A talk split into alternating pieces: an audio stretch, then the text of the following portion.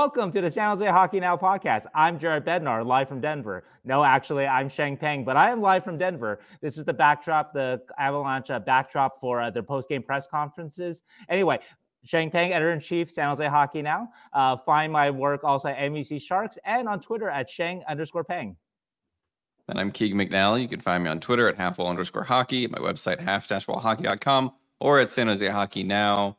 I don't have as cool as a background as you, but um, that that does look pretty nice, actually. Yeah, that's uh, pretty cool, right? Good to take some questions from, I'm sure. Yeah. um, you are yeah, reporting I can after. See myself. There's there's a TV right over there where I can see myself because I guess they have like a live feed uh, of you know, whoever's sitting up here. So it's like uh, it's like you can check uh, your check indeed, your angles. I can yeah. check check check my angle. Yeah, actually, I'm just just for fun. Can you see it? Oh, there you go. There, oh, yeah. Interesting. Yeah, yeah, yeah. There I am. yeah, Sheng has infiltrated um, the the Colorado campus, getting um, all the secrets of the the 2022 uh, Stanley Cup champs. But anyway, today we have a, a, a fun, interesting podcast. We're going to talk about should the Sharks trade Mario Ferraro. More importantly, not the question of should, but if they were to trade him, you know, what would be the kind of offer that would be uh, reasonable, I guess. And so, yeah.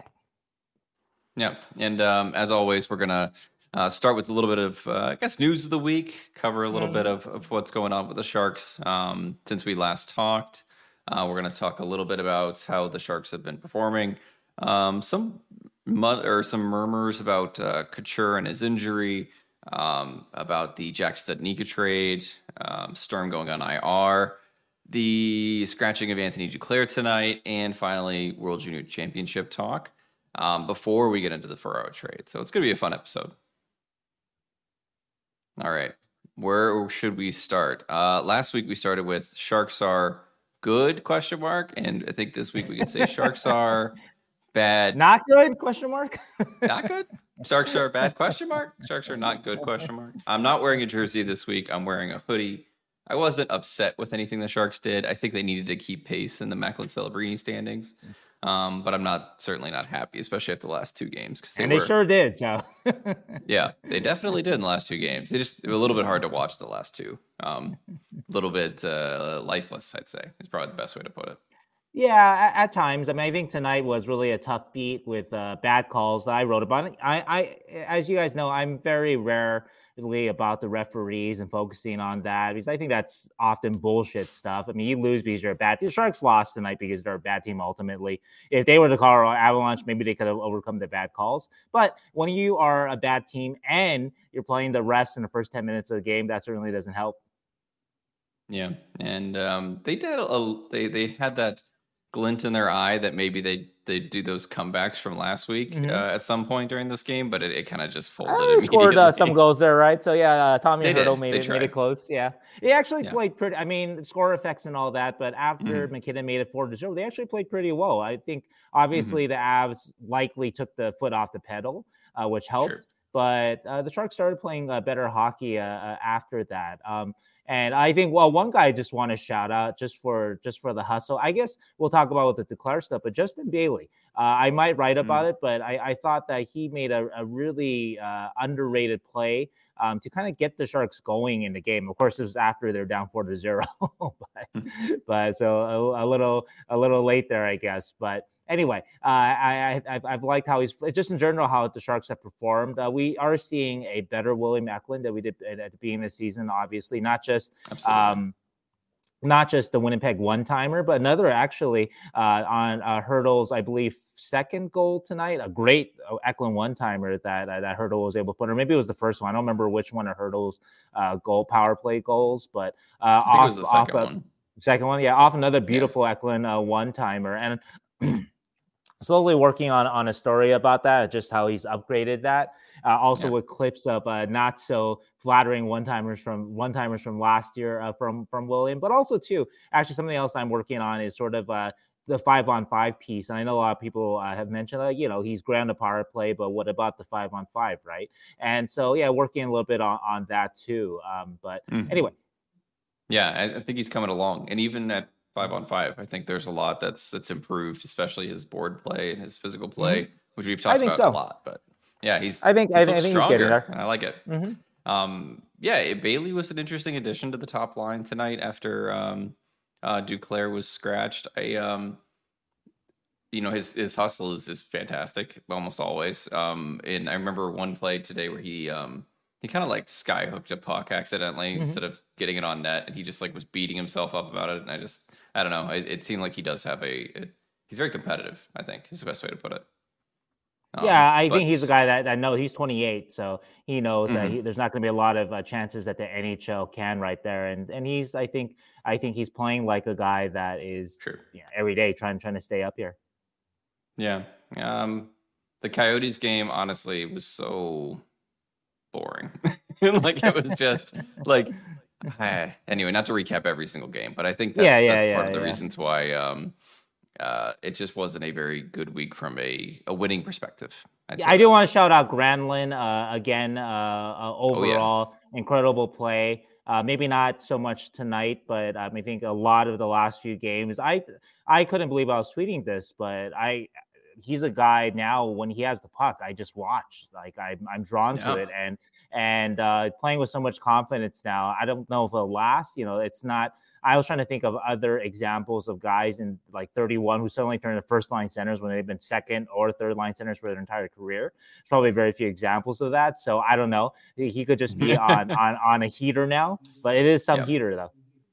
Yeah, he's doing the um like the Connor McDavid walk through four people every game. It seems like you know, like including the one that got you know uh, called back against yep. uh, Arizona. But yeah, and he looks great on the we said this last week. He looks great on the power play at the top of the diamond there, which is unexpected from how bad it looked at the beginning of the year, and now how. But like we talked about, he was he got hurt, right? And so mm-hmm. now we can see why the Sharks thought that was a good idea uh, because they yeah. thought that it would be healthy Mikael Granlund uh, at the point there, and now they're getting that healthy uh, Granlund, and yeah, he's been pretty good.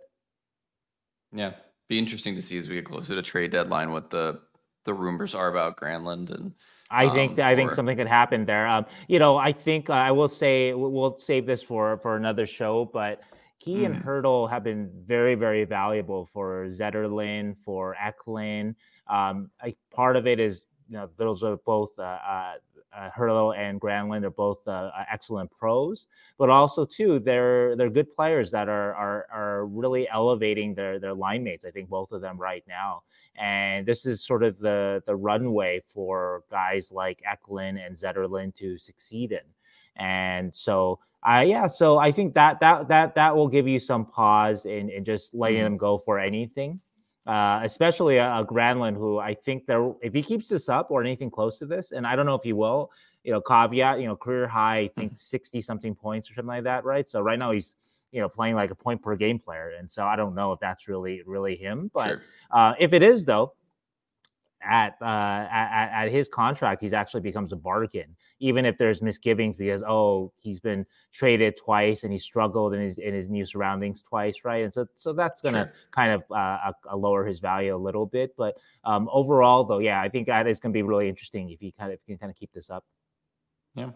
Um, the yeah the other idea is basically you keep him for another year because he's going to be even more movable. Oh, he sure. continues to be, um, you know, playing to this level next year when he only has one more sure. year left. Or it's uh, even close, right? Like no one's expecting yeah. to be a point per game, but if he is the the Granlund that the Penguins thought they were getting, mm-hmm. um, mm-hmm. a Granlund that scored 64 points two years ago, that is that's worth five million. That's a good second line center at at, at least. So, yeah.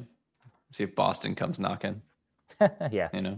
All right. Let's talk a little bit about um, another center. Um, another center. Logan oh, and actually, I thought we yeah, we're actually all all centers for oh. our first couple of topics here. yeah, we are. We got Studnicka, center of attention. Yeah. Granlund, Hertl's been looking great as well, but oh yeah, we always yeah. Kind of um, but let's granted, talk a little right? bit about no, uh, a little bit about uh, Logan uh, Couture. Um, so there was some um, like a kind of a I guess not bombshell article, but like a little bit of a a article that came out that basically just said that he had experienced a very rough injury and there was like some dark thoughts about returning to play, basically, which is well, interesting. I mean, let's of opens that, up. That that mm-hmm. yeah, yeah, that uh, Logan uh, had concerns that he'd never play again, but those are yeah. those are really his concerns. Like the medical staff I, that the, he explained it never never thought that it's just more about uh, where yeah. like you alluded to just his mental state right and yeah it was uh, he did open up a, a bit there uh, about just sort of that mental state when you have an injury that um, that uh, there's no timeline so yeah it, it it was interesting to me just because it's pretty rare that NHLers while they're still playing kind of talk about the injuries that they're going through. Like, mm-hmm. um, and he still kind of, we still don't he know still exactly really did it. Is. he, but like but, just their mental status behind the injury, you know, mm. that's, that's something that doesn't really come up a sure. lot uh, Fair, other than concussion stuff. Like mm-hmm. concussion stuff gets mentioned a lot because players will come out and say, yeah, I get and that's migraines nowadays. all the time. Yeah. And that's nowadays. Um, yeah. As opposed to 20 years, years ago. ago. Yeah. But, um, for this kind of injury, it's interesting. He's like, I don't know if I'm ever going to play again, but it seems like maybe we're getting closer to a Couture return. What do you think? I believe so. He continues to skate. Um, I checked today just to make sure because uh, they keep saying that they're taking it day by day, kind of. And so if he mm-hmm. feels mm-hmm. not good one day, which is kind of what happened in October when he had a setback, that he was skating a bit and he had even uh, kind of jumped on uh, after practice to skate around a little bit. And then he didn't feel good. And then they shut him down for basically the month of November. Um, but yeah, he continues to skate, and it looks like he's doing harder skating. Um, I think on Thursday, uh, I I put out video of uh, uh, Jumbo was helping him out. Aaron Dell was out there, right? Pretty cool video, but he was skating pretty hard. Mm-hmm. He skated 45 minutes, uh, so it wasn't just the video that I showed you. He was doing some hard skating too, and so yeah, ho- hope hopefully. Uh, hopefully, hopefully he can he can come back even just for just for his mental state, obviously, right? Um, you know, you don't you don't want a player to be on the shelf uh, with whatever injury uh, that he has. But anyway, on his injury, I, I will say that I, I don't want to give away too much, but I'm working on it. I have some sense of what it is, uh, but uh, I've been also refuted a, a, couple times, so I think I have a general idea, but I want to be sure uh, uh, mm-hmm. before before I say it. I may and I may not get a chance to before it comes out. But uh, anyway, I know a lot of fans are wondering, oh, how come you know, how come they're not being forthcoming? How come we don't know what his injury is, right? And uh, I don't, I, I don't know the answer to that specifically, but sure. uh, I am doing my job and and trying to figure it out. mm-hmm. I guess the joke among Sharks fans is that Joe Thornton was day to day with like an ACL tear once. Um, oh, that's a knee. Ago. Oh, that was a knee injury. Was it? The, yeah. Oh, that ACL oh, was a knee, right? ACL yeah. tear. Yeah, yeah, yeah. yeah, so, yeah, I remember that. I remember that. so that's the, the, 2018 uh, playoffs. Yeah, he yeah, kept coming out for warm ups. Yeah. yeah. But this is um, this is regular season though, so there I, I yeah. don't know if there's quite this reason to be quite this secretive, but uh, maybe mm-hmm. we will learn uh, that there was a, a, a, reason for it. Yeah, yeah, we'll have to see. Uh, I'm excited though. That that video with Jumbo gave me gave me a, a lot of joy. it's just it's good to see the old guys back, and yeah, and yeah, I, yeah. I, I like Jumbo's retirement plan of just kind of uh, do whatever you want, man. That's kind of it. He's just like hanging out. If he wants to be on the ice one day, sure. If he wants to, you know, not be around the arena for like three months at a time and, you know, be somewhere else, be in Switzerland. Yeah. I love his go-to hat want, too. A lot of people have commented yeah. on it. Uh, uh, that he went with the reverse retro seals, uh, a hat mm. that he never actually got to, or cap that he actually never got got got to wear, which is kind of a shame because mm. obviously mm. Joe Thornton in his forties, uh, he you know he he he was no, I want to say he wasn't alive when the Seals were no, the same age. But uh, he's yeah. If anyone was gonna gonna gonna gonna rock a Seals jersey, um, yeah, should be Jumbo. He would have looked great. He would have looked great in it. So. Yeah. Speaking of more centers, Sturm Center. is on IR. Mm-hmm. What's going on? Uh, what's going on with Nico Sturm first, and then we'll talk a little bit about the trade that uh, probably was inspired by Nico Sturm. Yeah, um, I believe it is hand or wrist uh, based on the video that I've seen and and other things. I think a, a fan mentioned that that he saw ice pack on the right after the injury after Sturm got tangled in the boards. But even without sure. that, which I can't verify that uh, that uh, that eyewitness account, but just you know he came out to practice on Thursday, but without a stick. I mean, you know, mm-hmm. what does that mean? You know, so um, so yeah, so so there's there's a, there's a good chance that that's that's roughly where it is. It is week to week. It sounds like, um, sure. and they're not sure, so it could be worse. It could be better. um, hopefully he comes he comes back soon. Because he's a big part of sort of uh, uh, what the Sharks are trying to do in terms of just trying to be competitive. And uh, obviously, we know Nico is a guy that works his ass off. Again, uh, case in point, Thursday he's injured. He's clearly not playing. He's probably not traveling. He comes out and he skates the entire entirety of, of, of, after after practice when Couture came out. Carpenter was out there too. Lindblom was out there, and this I wish I had taken video of it. Uh, it was actually funny. Like uh, Logan would be taking breakaways and Sturm would be following him, trailing, mimicking uh, Couture and mimic and pretending like he had a stick. So when Couture would shoot, uh, uh, uh, Nico would shoot too, and that just that's the kind of that's the kind of guy that you want your your young players to see that um, to see that kind mm-hmm. of um, uh, dedication uh, to staying fit to uh, watching the best players uh, out there like uh, like like Nico sure. doing showing uh, Logan there and just just the whole whole bit of it I, I thought was really really just really really cool but in terms of a Studnicka who the Sharks uh, acquired. Um, yeah, uh, you know, tonight was was a little bit of a, of a rough peak for him too, uh, with all the travel he, he he has been on, and both uh, Jack and uh, Quinn agree that he just didn't really have a pop uh, legs. I did see though, definitely worked hard. Um, you know, made some good defensive plays, but yeah, couldn't couldn't get much going offensively, and hoping to see more of that from him. Um, yeah, and I think also too, I think it's interesting that how responsive uh, Grier has been in the last month or so to sort of the obvious needs of the Sharks. Um, mm-hmm. After 12 or so games, right, the Sharks clearly needed a, a power play option. Uh, that wasn't a power play quarterback option, right? Uh, you know, they're using Kyle Burroughs there. No offense to Kyle, um, great guy, works hard, but not he's not he's not a PP one, uh, not even probably PP two in the NHL, but PP one. Sure. I mean, that was that was that was real reach and I, it was affecting other parts of his game, at least according to him and Quinn. That when you're trying to put pressure on yourself to to be this guy that you're not, you start to kind of lose lose, lose focus on the stuff that you're actually good at. And 100%. So Grier picked up Addison. I think a part and part of the Addison deal was uh, just like with Studnicka is a guy with some upside, a guy that can do specifically what you need. Addison can run a power play, and also to the acquisition cost is reasonable. No one is suggesting that that Micro should trade a first round pick to bring in, or even a second round pick to bring in Adam Boqvist or whoever, right? If, if that's the cost mm-hmm. for Boqvist, um, but uh, Addison, a fifth round pick, and Raska um, not not a high end prospect uh, for Studnicka, a sixth round pick, and Cicek, a guy that's kind of fallen out of favor. Also, uh, this these yeah. are these these are the kind of trades that you have to make to just be fair to your team, to be fair to David Quinn, uh, so he doesn't need to keep putting out Zadina and and, and Kunin as centers, guys who are wingers first, keep putting out Burroughs on his power play, and it's kind of a contrast to the preseason, where when I directly asked Grier, "What are you gonna do about your your your power play here? You don't have a quarterback," and,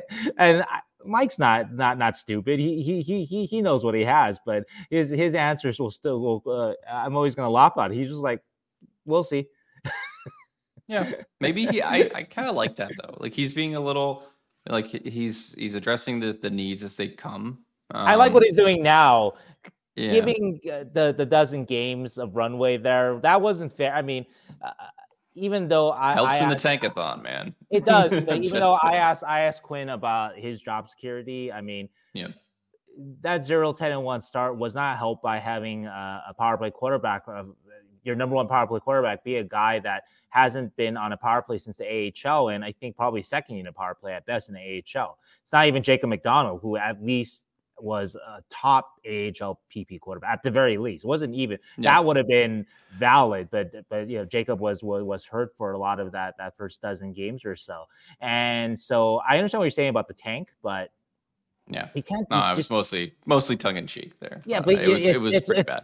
It's almost disrespectful to to your guys who are working. You're trying to tell your guys to work their ass off, right? Uh, for not much reward in terms of wins, right? But sure. you're not giving them anything to to work, not even any upside. And so Addison, you understand, like, okay, yeah, like, okay, he's not Erik Karlsson. We all get that, but he's a guy that's young, has obvious talent, and he can get better. Okay, sure. I get why he's here. Uh, Studnicka, same thing. Um, he's he's not he's not Nico Sturm right now. He's not Logan Couture, but he's young, he's got upside, and he actually plays the position that we need help in. And you can see it from Grier's side too that of course you don't want to give up a lot, and so no one is again expecting him to give up a first, a second for for you know William mm. Nylander or whatever, some pie in the sky solution to to your problems, right? Um, but six round pick. Everyone's like, oh, why give up a six for a guy who was on waivers? Different roster situation than a month ago. Studnicka was on waivers a month ago. Sharks didn't claim him. Also, too, and I wrote about this. Um, the Sharks are pretty up on contracts. They have 49, I think. Teams, that's a, that's a big deal. You're only allowed 50 of them. So teams like to tra- make trades one in, one out in terms of contracts. And so Cicek, sure. who had less value than Studnicka, and arguably maybe even negative value in terms of just where he is at a prospect as a prospect right now, um, you had to probably attach something uh, a little to for for for for the Canucks. Yeah, and, but you also don't need to move because he doesn't affect the cap. Like other than he, he does affect the roster mm-hmm. limit, but he doesn't affect the cap. So you don't have to move Cicek. So no, like you have to. Saying, no, for the contracts. No, no, you do have to because because then. Oh yeah, yeah. You, I meant if you're, you're going to make the trade contracts, yeah. If you're going to make the trade, yes. Mm-hmm. Um, but I'm saying like he in his inherent self doesn't have negative value because he doesn't affect the like the cap of the Sharks. The only thing well, that like it has I, I would argue this, he might have negative value slot. is is the con. Well, he's he's a player with a yeah. contract slot that right now is not performing at a contract slot level, even with the mm-hmm. Barracuda. Mm-hmm. To be to be honest, right? And so that's yeah, that's like, negative value. Studnicka actually like, is at least an NHL caliber player, of course. Uh, you know, fringy but NHL caliber, and also was is helpful in the AHL too. If, if he's like very helpful, he's a top line yeah. player. But you could AHL. also wait like five months and then you you have enough contract slots to do probably whatever you want unless yeah and, but, and i think this also goes back to you of course yeah yeah i'm just saying the there the other argument is you basically mm-hmm. because you want to make it a, a little more fair for your team like you mentioned because you want to make it a more well-rounded roster even a losing yeah. season that's probably not going to make the playoffs um you then still wasted assets like so there is an argument that like well, maybe it me, wasn't like if you're nitpicking that much, it's like that's the the argument against. Well, let me let me let me let me nitpick back though. You're talking about picks that are so replaceable. 6 mm-hmm. fifth. The Sharks are going to get back back at the deadline probably. I mean, again, Probably you so. know, again, this is not. I get it if it's a first, a second. If you want to even complain about Kunin for a third, I mean, third is still sure. it's a decent pick, you know. Uh, but uh, sure. uh, like uh, a sixth, a mm-hmm. fifth, those are so especially the the Addison one. The fifth, I think, is is like in 2026 or something like that. Sharks are going to mm-hmm. have multiple fifths in, in, that time if they want to. They may not want to, but um, so uh, that's yeah, like yeah, you lost an asset, but if you're going to replace that asset in, in, in no time. Mm-hmm. Again, we're not talking about assets are hard to replace. A second for Adin Hill, you can kill the Sharks for that. A third for Kunin I like Kunin, but I understand uh, why why why that that's uh, that's sure. sort of an issue. But a sixth, I I was told this actually uh, when the Sharks traded for Lane Pedersen, which they traded a fourth for for a guy that I don't think scored a goal with the Sharks. Right, it's terrible for the Sharks to be honest. Right, all in all. Yeah, but he's very bad. I remember the fourth was so far in. I think it was like 2024. The the fourth and the, and the trade Probably was the Pedersen. Year. Yeah, but but but the trade was for the Pedersen played for the Sharks the 2021-22 season. And mm-hmm. so and so and so and so uh executive told me just straight up like it doesn't matter. Like like yeah. like like uh it, it's not something that that matters. Like like the Sharks are going to recoup that fourth easily. Especially in the future, you know, as as we know, the later in the future a, a pick is, um, yeah. the, the, the less value it has because you're going to be able to recoup that, especially if it's a non I guess there's a there's also a difference between like recouping and then like you could just have an extra one. You don't need to just like Well, I I, I get what you're saying, but then but then so then with with the Studnicka though and Addison, you get a guy that can fill the role, is uh you know, is is respectful to to the rest of the team that's working their ass off, right? And also to has some upside. Like it, they can work. Addison maybe is is is going to pan out to be a, a good mm-hmm. player.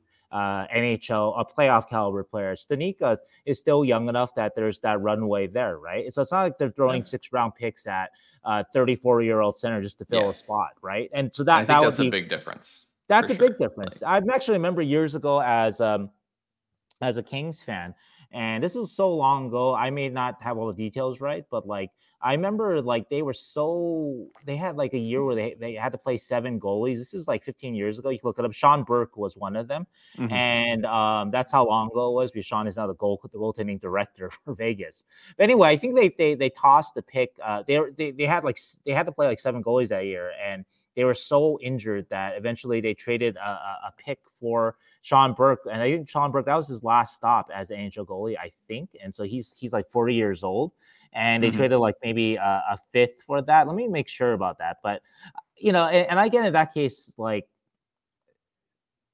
there'll be a little more even though even though the, the kings back then this is 2006 07 i'm looking up right now uh, burke was 40 and the kings are doing what they can you know they've had so many goaltending injuries that year and just be you know respectful. Um, oh and actually i was wrong they just picked them off the waivers so i'm wrong about that but i'm sure we can find examples of like 30 something guys that um, and i can understand the sharks fans oh why why give anything up for this guy right? But you're giving it up for addison 23 uh, Studnicka 24 also fits in the philosophy that we've seen with Grier in terms of taking chances. Zadina 2018 pick, right? Taking swings on these guys that were really highly regarded uh, in those sure. in those draft years, right? But now they're up up against uh, waivers or up against all that kind of stuff, right? RFA status, all that kind of stuff, right? And okay, you know, there's there, there's going to be a good chance, not a guaranteed opportunity, as we've seen. Uh, you know, Zadina got sent down to the fourth line, but not a guaranteed chance, but you can get a pretty good opportunity at some at some pretty good playing time, and let's see what we can do with it.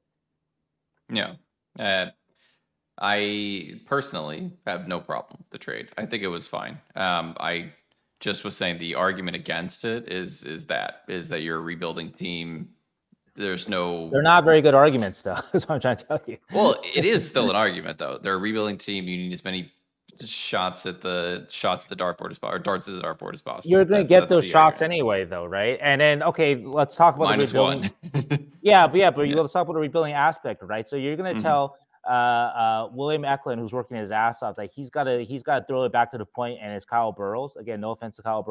What is what does that do for oh, the yeah. rebuild? Well, there's also a huge difference between Calen Addison and Jack Studnicka in my mind, because Calen Addison is like a, a very, very, very clear need. Uh, Jack Studnicka is a fourth line slash AHL player, and and he's 24, but like that's what he is right now. He is he's been that since he's come into the league, and I don't that he might turn into something more than that. But like you could probably either a find that guy off of waivers any given week of the NHL, or B go sign a guy if you want to go sign Joe Thornton. I don't care, not really Joe Thornton, but like a guy mm-hmm. that's like farther on his career if you really mm-hmm. needed to have a fourth line slash AHL player. So that's the argument against. It's like I think but Calen Addison maybe is like perfectly reasonable. Yeah, maybe, maybe. and the, then there is a good point to that too. Like there yeah. is way more likelihood there. There's at least a smaller likelihood that he could turn into something important than you know 35 year old whoever they sign off the streets kind of thing. But um, right, and, and again, and, and you, mentioned the like, pick, but the click is so replaceable, yeah. and, That that is that is the philosophy. I'm not just like kind of trying to defend the Sharks. A lot of team, I think team, uh, the guy who told me was a team executive. That's just the philosophy. That picks like that, those are just dime a dozen. Of course, that's why you trade a fifth for Nick Bonino or whatever. Like, mm-hmm. or that's that that was what. Uh, uh, yeah, that, that's what I think. What I don't remember how that came along. Uh, Pittsburgh or Montreal or whatever, right? But anyway, though, like you just give those up. A guy can help uh, for for a team that's giving up mm-hmm. that fifth. You get a guy that can help you, you know, win a playoff round, win a playoff game, whatever, right? And you're yeah. gonna you're gonna you're gonna recoup that fifth, if not this year, next year, or you can recoup at the draft. Or I mean, these, there's a lot these, of ways. These aren't these yeah these aren't any picks to to worry about. I get what you're saying about the shots, but like. Uh, I mean that's yeah. the argument, but I I think it's fine just because how young he is, and also not that he's like gonna turn into much, but it's it's still a fine bet. And there's also the the whole Mikey Eyssimont philosophy where you picked him off off waivers and turned him into a fourth round pick. Like who knows? Maybe it's Jack Studnicka's right, turn to to turn into something more than I don't know a waiver claim. So and he's right. he's already done well on that kind of. we kept calling it like dumpster diving or gar- garbage bin hunting, but he's already done that already with like Emberson and and uh, with Eyssimont, like right. guys off waivers or dudes who are waiver claims that he's turned right, into so, good assets. So yeah, that, that could be that, fine. That, that was lost with Addison can be up because Mhm. Raska is not much of a we can agree is not much of a prospect No. loss, right? Cicek Sure. is not, and you get rid of an Yeah. NHL contract, right? Which um, the Sharks were you know happy to do, and you know uh, maybe sorry that they gave out. Not, I don't want to say sorry, but like just like that, like didn't work out, you know, the the uh, to the to the best possible outcome these Mhm. NHL contracts, right? And so ready to move on from these guys, right? And uh, yeah, you can you can turn uh, that fifth into something better from Addison in the future. And Studnicka, if he, you know, he his ceiling's not not high high, but can he be maybe a three C one day? If he does become a three C one day, then that's pretty valuable. That is going to be worth a lot more than a six. And so yeah, I just I, I, it's it's nitpicking. Yeah, it's um because you Again- also have him under control as well because he's an RFA after um, whatever. So I think it's fine. Um, because the it, there is something to be said that even in the future, if you keep Studnicka, that maybe he does fill the specific niche of needing your fourth line or Mhm. call up guy. if he he's a becomes a, center, so- good, really like a playoff caliber fourth line center, like a Nico Sturm, Sure. and then that's that's going to be a well worth a trade. And then again, Of the other part about it is like, yeah, how can you keep telling your Tomas Hertls uh, and your Willie Eklunds like, yeah, you got to keep working hard when you're Mhm. not giving them anything to work with. When you look over, like, Yeah. yeah, well, we have two guys there uh, who shouldn't be playing center, and Zadina and and and Kunin, and you guys can't. Yeah, Zadina at center was an interesting. I mean, there's no choice. It was just interesting to to see that written down on the on the roster sheet. He's actually like, been okay. I'm actually writing about that. Yeah. that's that's another that's Mhm. another topic. We should uh yeah.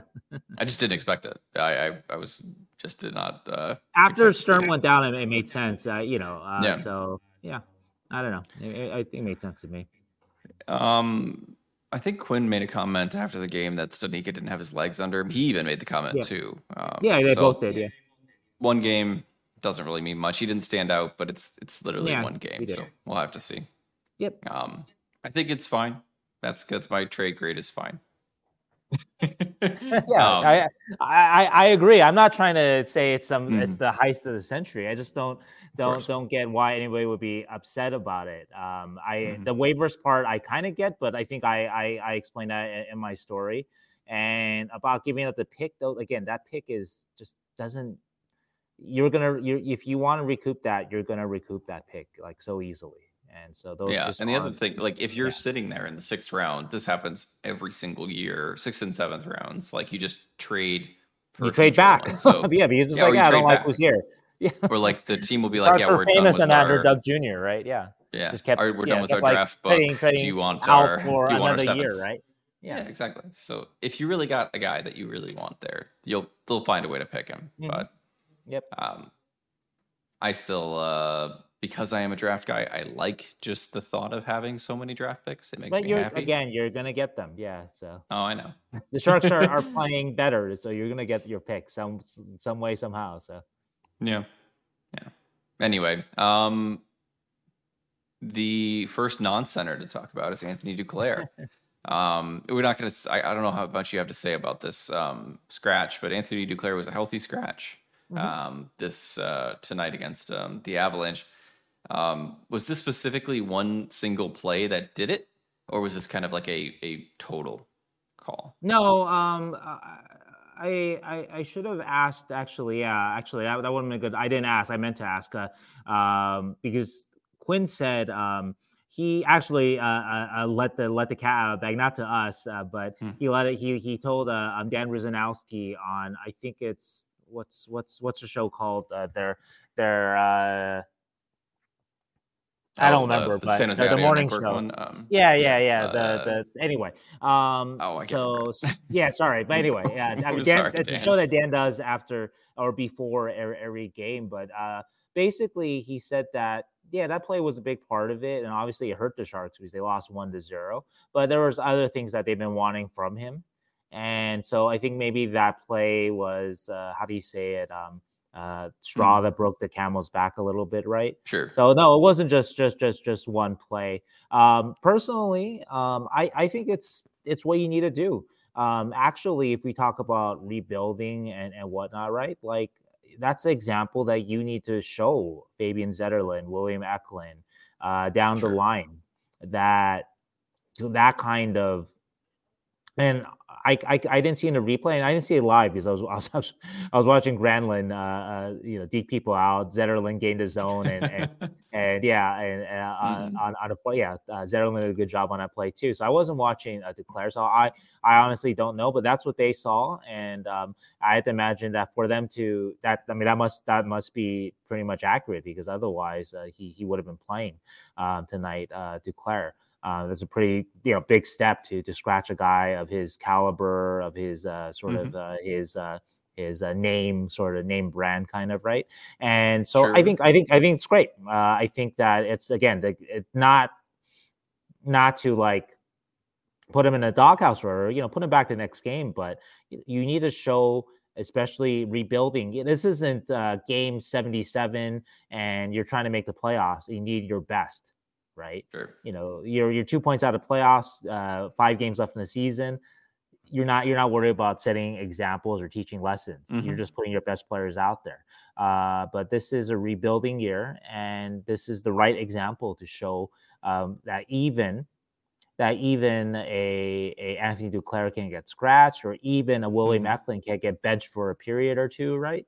I think these are all these are these, these this is exactly what you need to do as a coach um, to um, yeah to, to to to to mold uh, the the right players. Yeah, there's um when Sharks were the more dominant last week. I think there were times when Duclair looked really really good. Um, mm-hmm. He looked uh, engaged. He had um, a little bit more drive, I think, to his game. Mm-hmm. Um, so I don't know if it was all there in the the game that uh, that he played, the Coyotes game, and then, yeah. um, but he has been putting up more points. So there is that he has. Yeah, but if you want to talk about pure points, though, uh, he had a nice sure. little tear in in uh, in uh, the the tri the, the tri state games. He had five yeah. points in three games there, but then the last four games, just one assist. So, yeah. So yeah, might be time for a sit down, especially when guys like Granlund are being consistently better than they were in the beginning of the season, and um, he's kind of been up and down still. So yeah, maybe it'll get a little bit more consistency out of him. All right. Final uh, Sharks roundup of or Sharks news roundup is uh, my favorite topic. It's the World Junior Championship coming in about um, ten days. I think is the start date from now. Yeah, right um, after Christmas, December 26th. Yeah, it's going to be a amazing tournament. We have uh, finally gotten some rosters, which um, include uh, for Team Canada, Jake Furlong. For Team Sweden, we have Mattias Hävelid, uh, Filip Bystedt. For Team USA, we have Will Smith and Eric Pohlkamp. Team Finland, we have Kasper Halttunen confirmed as well. Um, I'm very excited. I am super pumped for for Furlong. I um, I uh, basically went on a little bit of a dive trying to figure out how likely it was to see if Jake Furlong was going to make this team. Because um, mm-hmm. there was a lot of reports. People were saying that they liked his stuff, and you know, there's been, um, you know, we've we've talked about this for a couple months that um, his improvement has been pretty impressive the past year. Mm-hmm. Um, so I went out and I paid Hockey Canada fifteen dollars to watch the U Sports versus Team Canada live stream. The U Sports versus Team commitment. Canada warm up live stream. Fifteen Canadian, so it's like eleven dollars in America. Um, and uh, it's only in French, so I understood absolutely none of it because I don't speak French. Um, but I enjoyed every minute of it. And this is commitment, guys this is commitment. You know, you got to do what you got to do to watch the games for for prospects. This is the kind of commitment um, you get on the San Jose Hockey Now podcast. and I watched for long games. Um, he looked good. He has a specific role, and I think people didn't understand that coming in because people mm-hmm. looked at Furlong and went, "Who the hell's Furlong?" Like sitting next to Mateychuk. right, he doesn't have the points. right, he's not Cagnoni. Yeah, right. Yeah, he's not Cagnoni. He um he doesn't have this like offensive power of mm-hmm. Ty Nelson or whatever, whatever but he split, he plays a role of a of a tournament winning defender, which is a guy that's going to be in your bottom pairing, but going to be on your first power penalty kill. It's going to allow your rest of your guys that are actually going to play on the power play to like put up points and you know run run rough shot over the ice, where he's just kind of there to cool things down. And um, it's an interesting role for him because on uh, Halifax, he might be playing like, the, the, Patrick Swayze role, uh, cooler, the, uh, Roadhouse. So. in Roadhouse. Yeah. Um, he's just there to chill out, you know. Like it's not that he doesn't he plays a much more active offensive role for Halifax um, because he's kind of like your do it all defenseman there. But mm-hmm. on this team, I think he's going to be kind of that that steady as it goes kind of guy, and I like that. I got to ask you though about watching mm-hmm. you. What can you get out of that? Because for me, uh, uh, guys, when I, I watch action, like let's say I'm watching AHL sure. game, I'm trying to figure out if this this play means anything. Like Gushchin does something right. What I always look at mm-hmm. is who he did it to. And if he does it to some AHL lifer or some guy that is going to be in the ECHL next mm-hmm. week, I, I don't pay yeah. any mind. I don't I don't I don't even comment on it because it's like, well, he did it to somebody that he maybe kind of should do it to. But if yeah. if if Augustin is is doing something spectacular against a Dustin Wolf or uh, some other top notch defenseman mm-hmm. that's going to have a long AHL career, then that's like okay, that that means something. And yeah, so, well, what, what can you get the, from watching uh, Furlong uh, dominate U Sports? Well, he did. So he didn't. So this was this was the okay. specific team. This was specifically the Team Canada like selection camp against the yeah. U Sports. And oh, I understand the first that. game, yeah, so, yeah. So the first game, Team Canada actually won. The second game, they lost like six to one against U Sports. So, okay. like, it, I think the guys are also older um, oh, that come from okay. the U Sports. So sure. it's like yeah, they're playing right. yeah, up right. in age. Yeah, yeah. Um, they're playing NCAA, so but worse kind basically, of. Basically, yeah. yeah. So, they're, okay. but they're most of the dudes are older. Okay. And I wasn't really looking for like what he's doing against who he's playing against. It's more just how mm-hmm. he fits on that team and why he's oh, being put in role. those situations. Yeah. Exactly. Okay. So that's what I was looking for was the role that he's been asked to play. And I was like, mm-hmm. does he fill it better than all those other dudes are filling it? And, and the answer was yes. And that's why I thought he might make it. Um, and he did. So uh, I bet no other San Jose like, Sharks podcasts or media, right, or anybody paid to find, watch Jake Furlong U Sports. So again, this is the kind of commitment. I find it, it I find some very interesting ways to watch Sharks prospects because it's not it's not as easy as you think. I pay for. Um, no, I know it's not easy. That's that's that's why like easy. I'm laughing, but I also am giving you uh, a oh, full props for your Nico Sturm like effort uh, to mm-hmm. to to watch. Uh, We're grinding the, the here. Full, yeah, the full the full breadth of the the Sharks uh, prospectdom. Yeah, we're we're grinding here. Um, when you start, you're grinding. Like Swedish, I, am not spending ten bucks for that. when you start paying Swedish J20 hockey subscriptions, you have a you have a you have, you have a, problem, problem, right? So. Yeah, exactly. but I enjoy it. So it honestly was. It's just because it was such a cool little. It's something different. Like I can watch yeah. CHL games all the time, and they're kind of very the same. This was just. What are you paying for Allsvenskan games when Jonathan Dahlen was tearing it up there? No, I didn't. I did not. Okay. I, I, I, don't think I had as much. I don't think I had as much disposable income then. Like, not okay, that I have a ton fair. now, but like, yeah. I think I was a lot poorer. Well, you've got to you got to have a lot if you can uh, if you're spending uh, U Sports. So. I mean, that eleven dollars American is is burning a hole, but it is kind of ridiculous for like one game. That's pretty high, yeah, yeah, for one game. Yeah. I mean, yeah, yeah. Anyway, um, Jake Furlong made it. Where also Eric Pohlkamp made it, which we thought he might. Um, and it's been confirmed that uh, they liked it. Um, yeah. Which is kind of cool. I'm actually really yeah, excited to see. Yeah, his do you role. think he'll he'll play a lot? Um, I don't know too much about the rest of the. the I think so. I think he's going to end up being their their bottom uh, right D. I think so. Mm-hmm. Okay. It's going to be him or Rinzel, and I think they'll switch mm-hmm. out a little bit, but I, I think it'll end up being him. So. Okay. Um, we're gonna try and get a little bit of a preview show before the World Junior Championship. Yes. Probably our next um, podcast. So oh, and one one more note too, and it's actually speaking to the theme of furlong and where guys mm-hmm. fit on a team being more important than just pure skill or pure points or whatever. Right. So let's go back to uh, the tale of Quentin Musty. And I Ooh. reached out to Chris Peters, where everyone knows Chris Peters needs no introduction. And I asked him about uh, why Musty didn't make Team USA in his opinion. And this isn't yeah. that far uh, from what uh, uh, uh I drove Keegan to his knees to to agree with uh, the last podcast. But uh, Chris uh, texted me. He wasn't going to supplant any forward in the top nine, and he's certainly not going to kill penalties or be a fourth line guy. The depth wow. of this USA forward group is exceptional, so it was a tough year to try to make it. He has a good shot next year. Wow. That's honestly pretty much exactly what I said. That's what you said after knows, I drove you to it. All right. yeah. If anybody knows um, Chris Peters, he he knows a lot about this Team USA team. So I think that kind of puts it in there. He'll make it next year. Like I, I there's so many guys that are not going to be on that, that right. forward group that the he's definitely going to probably be in the he top six next year. He's giving you the like the the the the the, the face the the the smiling face right now to to us, but in the inside that the tears the t- tears are flowing. So talk about me. Yeah, the, that that that meme. I just wanted like one more like high end offensive prospect because I'm I'm super pumped for guys like like Furlong and, and Pohlkamp to make it. Um, and we're gonna see Will Smith up against the best, which is gonna be great. Mm-hmm. But I wanted like one more guy to watch. But well, you anyway. know, too bad uh Quentin Musty is not Danish or something like that or German. Mm-hmm. he would have made it. I do think Bystedt. I do think Bystedt's gonna do very well, but we'll talk yep. more about it on our our yep. preview thing okay. probably next week. Sounds good. Yeah, let's get to the meat of the episode. All right. So we're going to talk about a potential Mario Ferraro trade and um, the pluses, the minuses, maybe some of the mm-hmm. comps of what defensemen like him get traded for the past decade or so. Mm-hmm. Um, and uh, just what scouts have to say about uh, the idea of a Mario Ferraro trade or what, what people you've been talking to. Sure. Uh, well, I'm gonna go uh, first. I said this actually the, the, last episode a bit, but I love Mario Ferraro.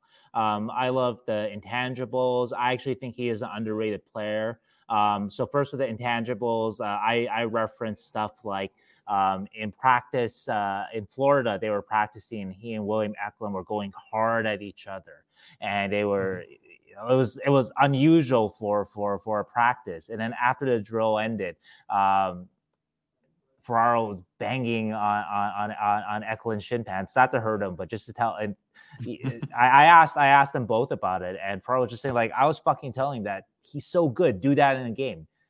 Yeah, and. I, I, I love I love that story. And then there's a story I told about uh, Dave Dave Allison, his coach at Des Moines uh, Des Moines Buccaneers uh, before Ferraro got drafted USHL, and they're doing drills, and Ferraro skating his, his ass off after the drill is over to get back into the line. Only guy was doing that. And so Allison asks him, why, why are you skating so hard back to the line? You don't need to. And Ferraro says, I'm just trying to get some extra conditioning in. Um, mm-hmm. So many examples, uh, examples that even tonight, um, Mike Hoffman, late hit, and yep. Ferraro, without a dot, takes on Kurtis, Mc, Kurtis MacDermid is, uh, with all due respect, he's a monster. Mm-hmm. I covered MacDermid when he was Ontario Reign. He he, he it's a rough out he's yeah he he's he he is not the he's probably the last guy he could arguably be the last guy you want to take on uh, in an NHL because not only is he huge but he's mean um mm-hmm. and some guys are just big right he's he's mean sure. too um and so Ferraro, I think, is uh, MacDermid's good six inches taller. Uh, sure. MacDermid is, is is a heavyweight. Just he's just not not a guy that, that you mess with. And Ferraro goes goes right at him, and he gets the extra minor, which I thought was a very very bad call. Um, but um, and Ferraro said after the game, I would take that penalty and the extra. Even obviously, Ferraro didn't agree with the extra penalty, but uh, he sure. would do that all day long, and that's he loved that kind of attitude. And it's not just about he's likable or whatever, right? It's also about how that influences and affects and teaches and grows other young players uh, on, on your team. And so I, I, think that this is so, so, so valuable with him. Um, the piece about him as a player um, and I've said this many times, and I, people do disagree with me on this. I'm going to get to that in a second, but I think on a good team that he is a middle pairing defender. Uh, he is not a top top uh, uh, number one defenseman. He is with the Sharks uh, out of necessity, and that's sure that's tough uh, uh, uh, on him, I, I think. but I think he's a very good, yeah, he is a very good one-on-one defender, one-on-one, because mm-hmm. he is fast, he is strong, and he I think is is a smart defender. I think he does get lost in the team kind of team defense, right? He does do too much that uh, a lot of times, but that happens when your team is not good and you take it upon yourself to to try to change things, right? And mm-hmm. he's not Erik Karlsson, so it doesn't oh, often work out. And so I think that's something that he has to work on, uh, whatever team he's on, the Sharks or a much better team that he has to work on uh, playing within himself more. And I actually think he's done that actually a pretty good job of that the last few weeks or so. But um, anyway, so that's what I think his his ceiling is. And so in terms of just like uh, uh, I think he can be a good defensive middle pairing uh, defenseman. obviously, you want to pair him up with a better puck mover because he's not a great puck mover. But even with that, though, I think he makes a good first pass, and he For does. Sure. Yeah, he skates well, so that does help him attack the net and do things like that. And so he does. He's not He's mm-hmm. not totally lost offensively, and he's not bad with the puck. You know, some defensemen we see, Sharks have a couple of them, to be honest, uh, sure. that are not good with the puck. And so if you can't make that first pass 99% of the time, you're gonna have problems no matter how big, how physical, whatever you are, right? And that's not a problem that Ferraro has. Um, so he makes a good first pass uh, usually too. Um, so I don't know. Should I talk first? Uh, do you want to first hear about what yeah, scouts are well, saying, guess... or do you want do you want just my opinion of what the uh, you know sort of well? I guess I the trade I value I agree with for Ferraro we'll talk about, I guess, what the what the scouts say about about Ferraro's trade value. But I, I agree with most of what you're saying. He's a great skater. He's a mm. great in the locker room. I think the more that we talk about Ferraro, the more he's that fantastic I'm in the locker room. Let's let's, let's give him yeah yeah. He's not just the more I'm, I'm moving away from from trading him for and also we're this is to spoil a little bit later on, but mm-hmm. the trades that mm-hmm. have come out about or in the past decade related to him mm-hmm. like players mm-hmm. like him like him most yeah. of them eh, most of them i would say no to so okay. that kind of says something about where i think what i think his value is too um, okay. i have been hard on him because I, I think he has been put into situations that that don't benefit him so mm-hmm. mm-hmm. um yeah but let's hear a little bit about what other people have to think about or what okay. have to say about him Okay, so uh, this will this will delight people who, who aren't uh, All fans, but it is not unanimous that people think what I think uh, about him. Um, that sure. this is a guy that is a sort of a, uh, a, a middle pairing, can be a middle pairing guy, that that sort of thing, right? Um, some of the, the scouts I talked to, they they like him as a not not a not a bad bottom pairing guy, but like as a really really good bottom pairing guy um, as you know a, a, playoff caliber bottom pairing guy. Um, I like him better than that, uh, obviously, um, and it, it, it does actually speak to what I've suspected about about, and I'll, I'll get to this a, a, little bit more in terms of one of the comps comp trades that that that I've seen in in recent years for a guy like Ferraro, mm-hmm. but um, I wonder if if there is a little bit of of, of the Sharks are are hoping for more for for Ferraro in a trade than than uh, because it's not unanimous. Like I said, this isn't like a Thomas yeah. Hertl when Thomas Hertl was coming to free agency, where I didn't talk to anybody who who did not like Hertl, did not think a lot of him. Whether they thought he was yeah. a true first line center or more of a second line, but eh, for yeah, uh, you're getting a first really round high. pick plus for her, right? A first right. round pick plus. Timo Meier, same thing, right? Exactly. Right? Right? Uh, and so that's what I'm hearing. Way. Yeah, that's what I've been hearing for years about Ferraro, and so that's that's why I thought it was kind of curious that report by Elliotte Friedman, just um, teams gunning for him and Carolina mm-hmm. making coming hard. But what does that mean by sort of like the offer? Like, how good are these offers really? Is mm-hmm. is my question. And so there are scouts out there too we've talked to who are more in the line of what I think that he could be a pretty good middle pairing defenseman uh, with the right environment around him. Um, but either way, though, like I said, it's not it's not unanimous, right? I think I think that's that's the overall point of it. This isn't one of those things where Timo, Tommy, where where everyone's in agreement around the league about the caliber of the player we're talking yeah. about. And so, in terms of just the general sort of values that I, I, I got back, um, and we'll talk about sort of uh, uh, comps in a second. But um, a, a, couple of scouts said, "Yeah, I can see a second round pick for Ferraro. Like that's mm-hmm. that's sort of that's sort of uh, uh, their value." Oh, actually, too, I wanted to also promote uh, our buddy uh, Jason Demers, uh, he did something called a mic'd up uh, recently. You can see on his Twitter where basically you ask him questions um, on this app called Mic'd Up, and he'll answer it uh, directly. Um, cool.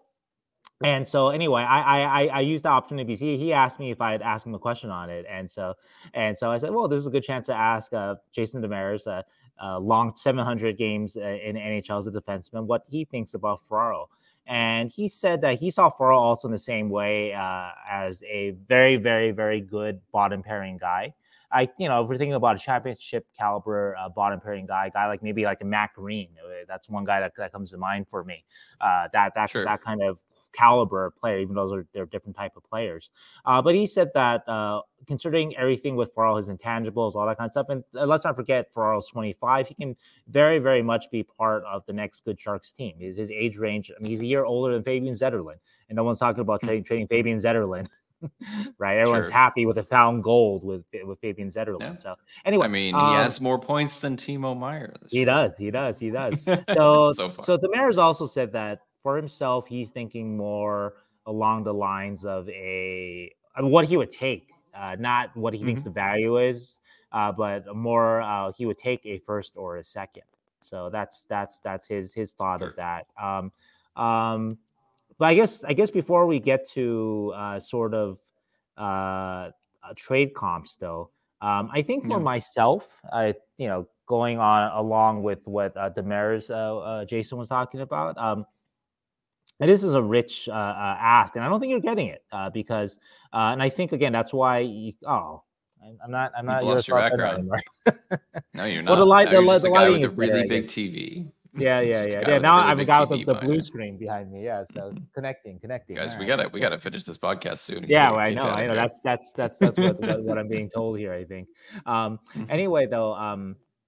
So I lost. I lost. I lost my thought. I lost my mojo when I lost the. um, basically, uh, there you go. What would you take? What would you take? Thank you. Yeah. Right. Yeah. um so you know going with, with with with, what what i was told by multiple people that yeah second round at best is kind of what they're thinking right mm-hmm. um mm-hmm. I wouldn't take just a second floor for Mario, uh, just because I think the intangibles are real, sure. and um, he can be part of the next good Sharks team. Um, and I think all those things combined that if you're taking him for fair fair market value, which I think is fair, I don't I'm not saying he's he's a better player than that necessarily. I think he can be, but we don't know that because he hasn't he has uh, for for one part he hasn't been put in a position uh, to be better, but also too he just hasn't been.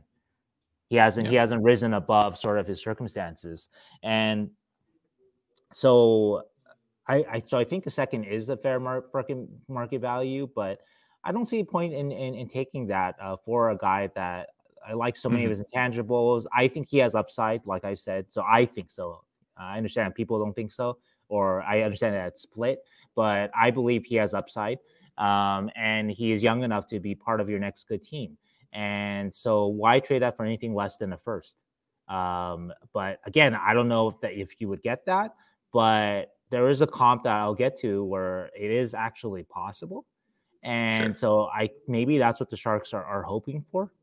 Mm-hmm. Um, mm-hmm. Yeah, they're hoping that someone will sort of, uh, um, yeah, uh, around the trade deadline, someone might buckle. But anyway, uh, sorry, I've been I've I've been uh, I've been raving about my my Mario love uh, for my Mario man crush for a while here. So what do you think? You so were there any other um, were there any other realistic um, things that people said, or was it kind of like second round pick is like the the max kind of thing, or were people just like, yeah. or some people saying like fourth, you know, fifth, whatever? No, no one really said fourth, fourth or fifth. Um, I, I, I mean, third, I, maybe. Yeah, I mean, third. I mean, when you say second at best, right? Then that's sort of yeah. like, oh, maybe you'll get an offer of a third, but you don't have to take it, you know. Yeah. Um, so I think second was sort of uh, sort of the generally consensus of of, of, yeah. of, like the best thing you you would get. Um, yeah. Um, at, at you know if a team really liked him and really wanted him on their bottom pairing uh, to really solidify that for playoff run. Uh, but that's another thing. That's another curious part though about the the Friedman report. Uh, if if if I'm not saying this is the, it's really half the league. But if half the league thinks that Mario Ferraro is a bottom pairing defense, even if a really good bottom pairing defenseman, 3.25 million is a lot for a bottom pairing defenseman, I think. Mm. Uh, I don't, yeah. and so that that doesn't make sense to me. Like, if you think he's a he's a middle pairing guy, then 3.25 million makes sense then, and that's becomes yeah. a you know very stu- very very easy to stomach. But 3.25 million for a bottom pairing guy, that that actually detracts from his value, and so so there's something yeah. to me about all, all that like uh, so I guess I'm saying uh, Sharks uh, uh, Sharks fans, if you're thinking that you're going to get a mint for Ferraro based on the Friedman report, I'm not so sure. I, I again, yeah. I'm not so sure about that. Um, whether or not whether or not you like the return for uh, Meier, I know a lot of people didn't when it happened. They thought that the Sharks uh, should have got more or whatnot. Looks right? good but, now. But it was a lot though. It was a lot of stuff yeah. though, right? You know, whether you, you, know there was not maybe a elite piece or whatever, right? Yeah. But there was a lot of stuff, right? Um, so anyway, um, so I'm I'm not I'm, I'm not sure if you, if you get that for all. I could be wrong. Like I said, I, I have one comp that I found that I found really interesting. So do you want to get to that? Uh, yeah, go ahead. I, I, I will talk a little bit about the the comps that I found, and this isn't an all inclusive list. I'm sure there's many many more. Yeah. But these are just guys that I saw that were. Um, but go ahead, go with uh, the one that you're thinking yeah. Of. I, I looked the, the last five years at defensemen that were uh, traded for first or second round picks, and okay. um, sort of what kind of defensemen they were and that sort of thing, right? Oh, and I did want to add too that oftentimes when I ask scouts trade values, I usually just ask them draft pick values because that's sort of easier. Yeah. And also, too, uh, scouts don't want to talk about specific players, especially specific players for their own team, because that that hmm. becomes sort of a, a, dangerous sort of game for them. Uh, yeah, if, if they're sort of found out, or if it's leaked, or if, if some if, if, someone looks looks on, on my laptop one day and sees who I'm talking to, or or whatever, yeah. right? And so usually we just kind of keep it with uh, with with draft pick values. It just it just gives a good sense. Uh, if you think you get a second round pick for for a player, well, then you can kind of equate a play an actual player or prospect to that too, right? And so, anyway, I just wanted to add that note. Um, so looking at, at, at, at, recent trades where it was a pretty direct trade for for the defenseman, not like the Erik Karlsson, uh, the recent one the Sharks did with the Penguins. That, That's too convoluted, right, to even compare, right? Um, of course, um, yeah. Right, but you know, pretty direct trades, right? Um, I think even a little convoluted, but the Provorov trade is this summer. The Chychrun trade last year was pretty direct in terms of just assets in, assets out, right? No third team involved, that sort of thing, right? Of um, so Chick Chychrun got a a first and a conditional second and another second, right? So possible another first, I guess, but basically one first and two seconds, right? Uh, oh. Filip is another another one. Um, basically went for uh, a first and a second. Um, let's see, there are a couple more down the line I wanted to get to uh, before I get to some kind of contrasting examples. Um, mm-hmm you know, Orlov went for a good amount last year. There was their team involved to help reduce the salary, but uh, but the Caps got back a first, a second, a third. Um, Damn, good trade. Yeah, so these are these these. It gives you a sense of what, and you look at the minutes that Ferraro plays, and he plays as many minutes as these guys. Um, maybe not quite yeah. as much. He's not a power play, but he plays 23, 22 a night, right? Hampus Lindholm uh, a couple of years ago, Anaheim, uh, Boston, fairly direct trade. Obviously, salary retainment a part of it, but I, but uh, Lindholm went for a first and two seconds. Uh, so this mm-hmm. is what, if you look at uh, Ferraro's playing time, you think, oh, maybe he should get this, right? Um, but of course, uh, Ferraro is not, and no disrespect to to uh, to Mario, who, uh, like I said, I love. I love his game, but he is not any of these guys. All these guys yeah. are, are two way guys, right? Yeah. Uh, all these guys are guys that they may not be top power play guys, but they're going to be second unit guys um, at worst. Um, and some of them are, are, are top unit guys. Um, so all of them play a, a good two way game. They're not sort of one way, right? Or more defensively oriented, like like like Ferraro is. So so it's really sure. tough looking at those examples to think that you're going to get a first back. But yep. so there's there's the but part. So I, I looked at trades basically the last five years. And so that's that is what what I found for the most part. If if you're expecting a first for a defenseman in a fairly straight up deal, then we're talking about a guy like a Chychrun or a Seth Jones or a guy that is sort of thought of as a pretty clear if not one, a clear two defensemen. Of course. And is there any other ones? Yes. So Sharks fans. So oh. here's here's uh, uh, here's what you're hoping for, and this is the offer. If you get, then maybe maybe this is this is what uh, what Mike Grier is hoping mm-hmm. for. So last trade deadline, uh, the Toronto Maple Leafs acquired Jake McCabe, Sam mm. Lafferty, and they got a couple picks too from Chicago for a first round pick and a, a top 10 protected one, but still a first round pick and a second round pick. That's the that's hmm. the that's the the basics of the deal. And looking at McCabe, McCabe is older than Ferraro, and uh, um, the the money was was was was uh, was was better there, um, but because of, of retainment, uh, but or retention. But McCabe, uh, in terms of his how he's used, though, isn't that different uh, from a uh, from a Ferraro. McCabe is uh, all P all PK, all defensive, no power play, and so that is okay you know that so there there was a, a recent example of of, of something uh, something like that and we so got one we got one we got one nice. from the very and, desperate toronto maple leafs at the yes, time a very very desperate uh, toronto maple, maple leafs team and so um I don't know if if if if, if you're gonna find the Carolina Hurricanes or any team that desperate. Maybe Edmonton at this point, right? Maybe uh, you know, not, Jersey, probably not even. New Jersey needs uh, uh, yes. uh, more defensive defensemen, right? that that's been mm-hmm. talked about a lot, and so possibly. And if this is what you get back, then I understand. You know, I guess the uh, uh, a comp would be Ferraro, and Lafferty is a pretty good penalty killer, so. Um, sure. It could be a Sturm, could be somebody else. Though Sturm is a little bit pricey, I think, for at 4C. But uh, but maybe you retain on Sturm because he. Oh no, he's got two years left. So yeah, that's actually uh, an issue. So he's not expiring. Yeah. But but you can you can attach a, a, good like role player with Ferraro, and then uh, that adds MacDonald's. to Ferraro's value. No, the, sorry, the perfect yeah, sorry, Swiss Army knife. The Jacob McDonald hype train uh, continues on. But um, yeah, so, that's that's a one comp, yeah. And so uh, if if if if you were to get such such an offer, then yeah, I would I would probably take if you if you can get that get basically a first uh, for for mm-hmm. Ferraro, mm-hmm. then okay, then then that's an overpayment. And so that's what I'm talking about. Uh, I, I, I would not take what I think is fair market value for Ferraro right now. I don't think the Sharks need to trade him. Mm. And mm-hmm. um, again, I I believe he has upside, and no doubt about the intangibles that he brings to a rebuilding Sharks that need all these intangibles. I think we can agree on that. That they need leaders, right? And Merrill is as good as as as good as you've got, I think. Um, but yeah, if it's an overpayment, fair. though, okay, you know, let's talk.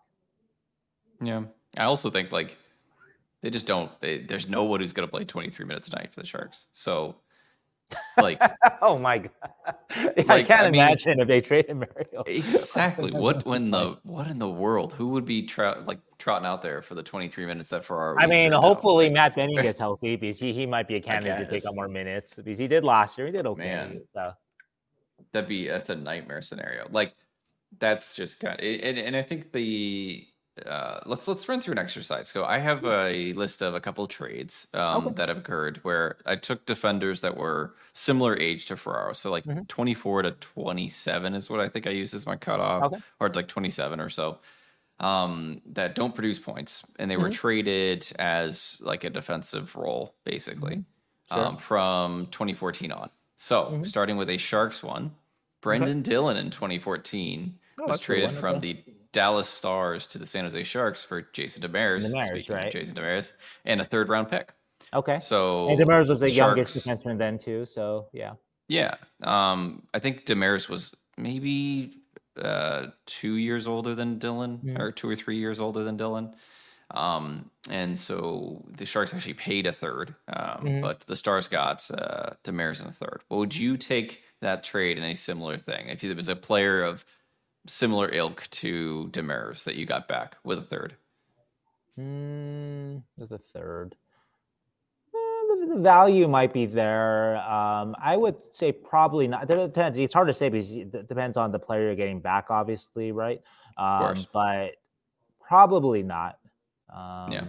Yeah. I'd say probably not as well. You're getting two good assets for arguably the better asset. I mean, Dillon was the better I mean, in terms of just the value. Dillon was yeah. the better asset, right? Uh, instead of getting just kind of straight up like a really good kind of premium asset in the first round pick. So yeah, and you're getting older for no reason. Like yes. Demers is older, so like why? Right. And the Sharks so are, that doesn't make sense. I mean, that kind of makes mm-hmm. some sense for Dallas where they were because they were still trying to compete. Makes sense sure. for the Sharks because they needed cheaper contracts and whatnot, right? As they were trying mm-hmm. to win mm-hmm. Stanley Cups and whatnot, and they saw upside with with uh, with Dillon, uh, which again there, I see. Yeah. yeah because I, I don't know if, if, I don't I you know Dillon got better with the Sharks, and I think that mm-hmm. Ferraro can get better on a better team, but whether that's a better Sharks or a better another team, so. Yeah, that's a good trade though, because it's like uh, there was a lot more growing for Dillon to do, even though I think he was yeah. still like 23 or so when he was traded, maybe. It's a good, it's a good, um, uh, 24. It's a good, it's good uh, comp or a good hope, I guess. Mm-hmm. it's a reasonable offer for sure. Here's an interesting one. Erik okay. Gudbranson was traded with a fifth round pick from mm-hmm. Florida mm-hmm. to Vancouver for Jared McCann, a second and a fourth round pick. Now, Jared McCann at the time wasn't the Jared McCann that we know him now. Right, right, Jared right. McCann he was sort was of a like struggling first round yeah. prospect, right? Wasn't was mm-hmm. wasn't he a first round pick of the Canucks though? Uh, yes, he was. He or was, he was right? a high second, uh, either one. I thought he was a he late was first, a higher up. But he was a guy that that wasn't really uh, um, yeah, he, he, he, he, wasn't getter. living up to to his potential at that point. He was, yeah. I think, looked at as sort of like, oh, this guy's, you know, kind of I mean, maybe he's going to bust a little. But yeah, he was a first round pick, 2014. Yeah. Uh, what when was that trade? Because 2014. That was in uh, 2016. So two years. Okay, yeah, a couple of years. They had a couple of years watching him. Mm-hmm. So yeah, I, I, think people weren't as high on McCann anymore at that point. Yeah. So, so, what was it again? First McCann... rounder. It was uh, McCann a second and a fourth um, okay. for Gudbranson and a fifth. Okay. I mean, again, it's hard to say. Yeah, it's hard to say because uh, it depends on the player coming back. So if you like that player coming back, so if you like the Demers equivalent, or if you like the McCann mm-hmm. equivalent, that that changes that changes things. So, um, yeah but not a bad trade. First though, rounder, second rounder. Second rounder is obviously better than the third and Demers. Um, I mean, the second helps, and yeah. so if you like the the how do you say the centerpiece prospect, which is McCann, I guess in this case, then mm-hmm. that's a little more of a maybe. Yeah. Let's call it like Fabian Lysell or something like that. He's like a good prospect for Boston that has. oh boy, yeah, I, I, know people who do not do not like Lysell. So yeah, actually, that's in yeah. my recent Studnicka story that I talked with the scout in 2022. Yeah. He was like, he was talking about Boston prospects at the time, Beecher, yeah. uh, Studnicka, Lysell, Harrison. Not going to work out. well, Beecher, sort of, I think he's playing for Boston, so he's doing all right. well, um, in terms of just like not going to pan out too much. Oh yeah, at least Studnicka's yeah. playing too, but is he going mm-hmm. to be what what what they hoped? Is Beecher yeah. going to be what a first rounder? What you hope? Lysell? No, I don't know. So no, I think I think personally this would probably be the one trade I would probably do. Okay. Um, I think this is like what's a, a prospect a that you like good... that sort of uh, fallen uh, uh, a little bit, but you still like him a lot. Hmm. Just wondering. Yeah, I can't think of one off the top of my head. Okay. Like uh, that kind of compares to this level, but I do like mm-hmm. Lysell. I watch him with the P Bruins a lot. So I mean, he's fine. He's not mm-hmm. like he's not what I think people expected him to be. But I think I, if it was I, I hear Lysell, or who who, mm-hmm. uh, who I talked to was, was like uh, Brad Lambert uh, uh, uh fails from Lysell. Exactly the same player. Individualistic. individualistic. They are they're so. not exactly the same player like to a T, but they are very very similar um, very, very players. Similar, yeah. So whoever had that opinion is is very correct about that. um, anyway, but I think this is one I would take a former first rounder, whoever it is, if I can okay. name a good prospect, but a second and a fourth. So a second and Lysell, you you would you would take that deal with a fourth? sure. yeah, I know um, fourth fourths are yeah they're they're replaceable. So yeah, mm, maybe not Lysell. I'd have to choose somebody else. Maybe Brad Lambert. I'd probably choose Brad Lambert over Lysell. okay. Anyway. Okay. Yeah um, anyway, maybe Aatu Räty. That's a good one too that, that people liked recently. That's kind of okay. fallen out of favor. Okay. He fell pretty far into the second. But sure, sure. Uh, I actually don't know how he's doing with, with Vancouver. I think he he's actually I checked like a little while. He had like 15 oh, points in 20 games in, okay. in, in their AHL team. So okay, that was probably a week ago. Okay. Um, 2017, Brendan Smith from Detroit to New York Rangers for a second and a third round pick. So it's just more picks. I thought Smith was more of an offensive guy back then. I don't think was so. He, um, oh, maybe, maybe i think wrong. he still was putting up like no points. I think. Yeah, and I remember the hype on him though when because the Red Wings yeah. were having so much success with like everybody they were bringing up, and so and so mm-hmm. yeah, so I used to read about stuff on HF boards about how this guy was going to be the next, yep. you know, uh, a cornerstone of the the, the the Wings defense and all, and all that kind of stuff. So yeah, he had put up eight. Uh, eight points for the rain. Yeah, he put up nine points in the. Year. Oh yeah, no, he wasn't much of a scorer. Yeah, but um, yeah. I'm curious about. I think there was his, hype at some point about him. So his his special team uh, splits though, just his usage there. Yeah. Power play. Yeah, he did get some power play time with the with the Rangers a lot more than than the Ferraro. I'm sorry, with the Red Wings. Uh, he, yeah. he actually did, did get a second uh, PP two, but but he he did get some PP two. Uh, but he was actually all all throughout right. his time with the Red Wings. Yeah, so maybe yeah. so maybe slightly different comp there. Yeah, he just didn't put up points, but he was a well regarded player. I do remember him sure. being hyped up. So this could be. So anyway, I wouldn't take a straight up second or third though. Yeah, so there's nothing else okay. in that deal. Nope, just a second or third. Yeah, they're pretty similar the, age the the mechanic example you gave, or even the Demers, if you really like the player you're getting back, then okay. Mm-hmm. Even if he's older or there's other kind of red flags or things you don't love about it, but if you really like that player you're getting back, okay. Yeah. yeah.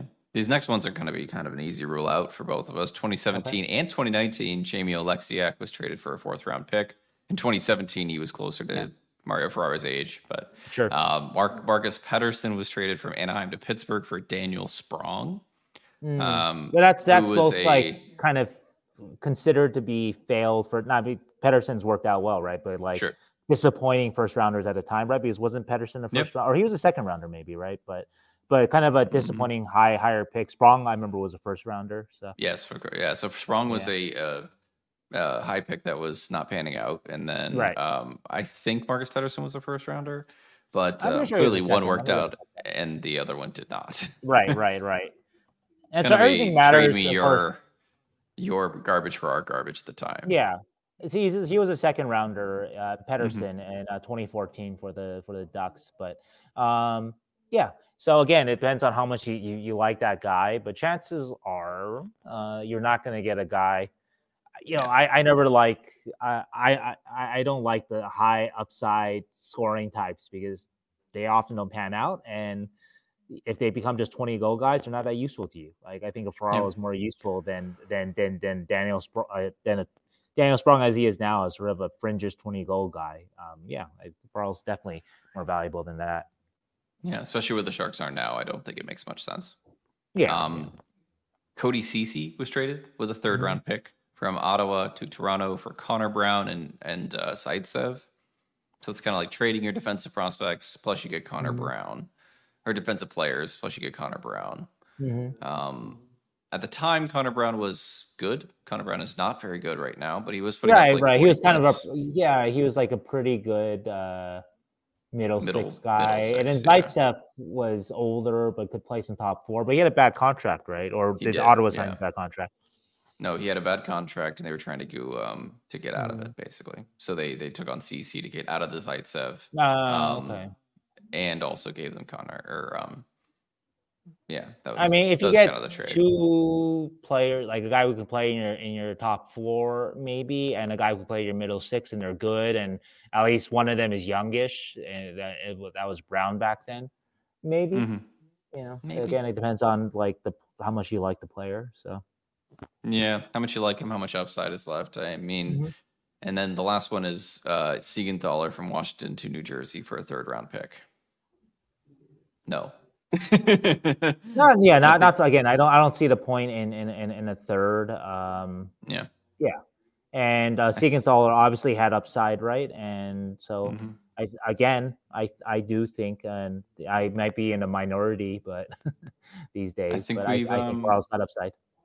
I think we found a consensus. It's first round pick, or at my end, it's like multiple picks, one of them being a second and a prospect that was highly regarded. Sure you know what? Yeah, that's it. We've made the trade. Now, Grier, get on the phone. It's all overpayments, though, right? So yeah, and that's Basically. why I'm not convinced. I'm not convinced you'll yeah. you'll you'll find that though. I Ferraro's intangibles are are attracted to a playoff team. Um, he's a guy mm-hmm. that mm-hmm. I, I think I think uh, people do agree that he's a guy that you can win with, which is very valuable in this league and does get you stuff at a trade deadline. That may not get you stuff in the summer, but might get you stuff at a trade deadline. Um. So yeah, so I, I, I, I, so it's possible. Yeah. I wonder how much of the, because Minker is kind of, I won't say cleaning house, but he has traded mm-hmm. so many of the Doug Wilson era like guys. right? And like, like a lot of them, and most of them are yeah. prospects, right? But I really wonder how much of that comes into play too. Like, if he really does get the right deal, is he just gonna say, "Well, I got to get my own guy anyway," and he's just kind of well, the difference is he likes Ferraro. Ferraro. Yeah, exactly. Or is Ferraro so good in the locker room that he's gonna keep him? You know, I, I don't know if he's so good that that he's he you must keep him, but definitely he he likes Ferraro mm-hmm. though. I mean, you don't think he would have signed him to the contract that he signed him for, right? Um, so obviously we saw that he is not fond of a lot of the the leftover guys, and so it's been pretty quick to the axe with a lot of them. Um, or trading well. them for or trading them for very little at least, right? Uh, so yeah. not holding on to them and giving them chances to sort of uh, recover, or a lot of chances to recover their value. Ayla, Merkley, Cicek, uh, all the a lot of guys, right? I mean, that's what always happens in a new regime. But he he likes Ferraro. Oh, and look, I'm uh, Mark. Uh, I'm Mark Malone. Did they change it? they did. Yeah, it's now the Nuggets. oh my gosh! back to back champions. Wow, were, so that's yeah. Look at you, man. You're getting like you're just going all over cross sporting. Yeah. Wow. So, I didn't realize they started so early in, in the night that they uh, they need to. I guess they're just setting up. I don't know if the Nuggets uh, play play tomorrow here or something. So yeah. You're gonna find out that you cannot leave this building. That you're actually physically locked in the building. you I've can't actually leave. that's actually happened before. I've been trapped in Madison Square Garden. There's always there's always one exit at least. So uh-huh. I you're never fully trapped, but like Sure. Some buildings, any door you can exit and you just close behind you and they don't worry about it. But some buildings more secure, so they don't allow you to just exit any any any door at at at at, uh, at a specific time. Um, so mm-hmm. it just depends. So. So I might, right. I might, I, I, might, I might, I might have that trouble uh, uh, getting out of here. So yeah, so if I'm at the next, next Sharks games, guys, um, yeah, uh, he's still he's actually me, just find me in Ball Arena. Yeah, find me he's, in Ball uh, Arena. He's now reporting yeah. on the Denver Nuggets. That's it. There's everything I need here. There's a shower here. Uh, free media meal. A free. It's one of the few places with a free media meal, which is a big. I know it doesn't mean anything to. to that is to pretty cool. You guys listening, but most NHL uh, uh, cities or arenas you visit, you got to pay for the media meal, uh, anywhere from ten to twenty bucks, and which hmm. is I'm, I'm, not complaining about that. But when you get a free media meal somewhere, I said this today that I I have I'll never have anything bad to say about the Kroenkes. So never, not for me. um, I am not. I am not objective about getting free media meals. And no, I don't get those in San Jose. So. wow, I think I think Mushu would miss you. So you can't you can't stay. That's true. You can't she stay. Would. I would miss your, her. Your too, dog so. missing. Exactly. you you you don't have everything you need. You're missing maybe one or two things. All right. Anything else to say about Ferraro after our, our trade consensus? I don't think a trade's going to happen. That's just my my feel. I could be wrong, uh, sure. but I I don't think they're. I I think they're angling for overpayment. I don't think they'll yep. get it. Um, and that's my feel of the situation, but we'll see. I I 100% agree. I can't I cannot picture icing a team right now unless you get back like a vet guy that can somehow also play 20 sure. something minutes. Like, sure. I, I just yeah. don't get it. That could be I your Zaitsev, would, whatever. Yeah. So. Yeah, your Zaitsev. Or, so it would have to be an overpayment, and I don't think it's going to happen. That's yeah, it's also his contract too. You know, if, if his contract was, I talked about this, like uh, Matt Benning. If he had the, the Matt Benning contract, mm-hmm. great contract, um, then okay, then then that adds value if if if, yeah. if you can fit in like like Barclay Goodrow. How did Barclay Goodrow get a first round pick years ago? Part of it was his contract because the Lightning saw yeah. that this guy can play elevated role, and um, that's worth a first, right? Yep. And so, but that three point two five million of Ferraro's doesn't fit in as easily as Goodrow's like kind of like whatever Goodrow was like one point nine. Was he like near minimum or one point nine? One point one or something. One point one, yeah. So yeah, something something in the ones. Yeah, um, something definitely it's, in, it's, in the ones. Yeah, so it's money I'm curious ball, about right? That. Oh yeah, no, all everything is everything is contracts, and so again, that's why. I don't understand about Ferraro because his contract is not great. It's fine, but yeah. it's not it's it's not great. Uh, it was actually uh, Goodrow was uh, I think nine hundred twenty five thousand. Not bad. And was, was, and Lightning got that for two years at that cost, and obviously yeah. they won Stanley Cups with with, with Goodrow. I think both years, right? Um, and so yeah, the, the difference of uh, Goodrow is is I don't know if, how different he is as, as a player. I haven't seen him that much with the Rangers, but assuming he's the same player, but now he's making four times the money. So That's yeah. that's that's that's that's the problem. That's yeah. We talk about contracts and with the salary cap. Uh, that's so so important. And so yeah. So if if Ferraro was making like 1.5, then I'd be like, yeah, then you definitely hold out for a first, and teams definitely would be banging on the door for that.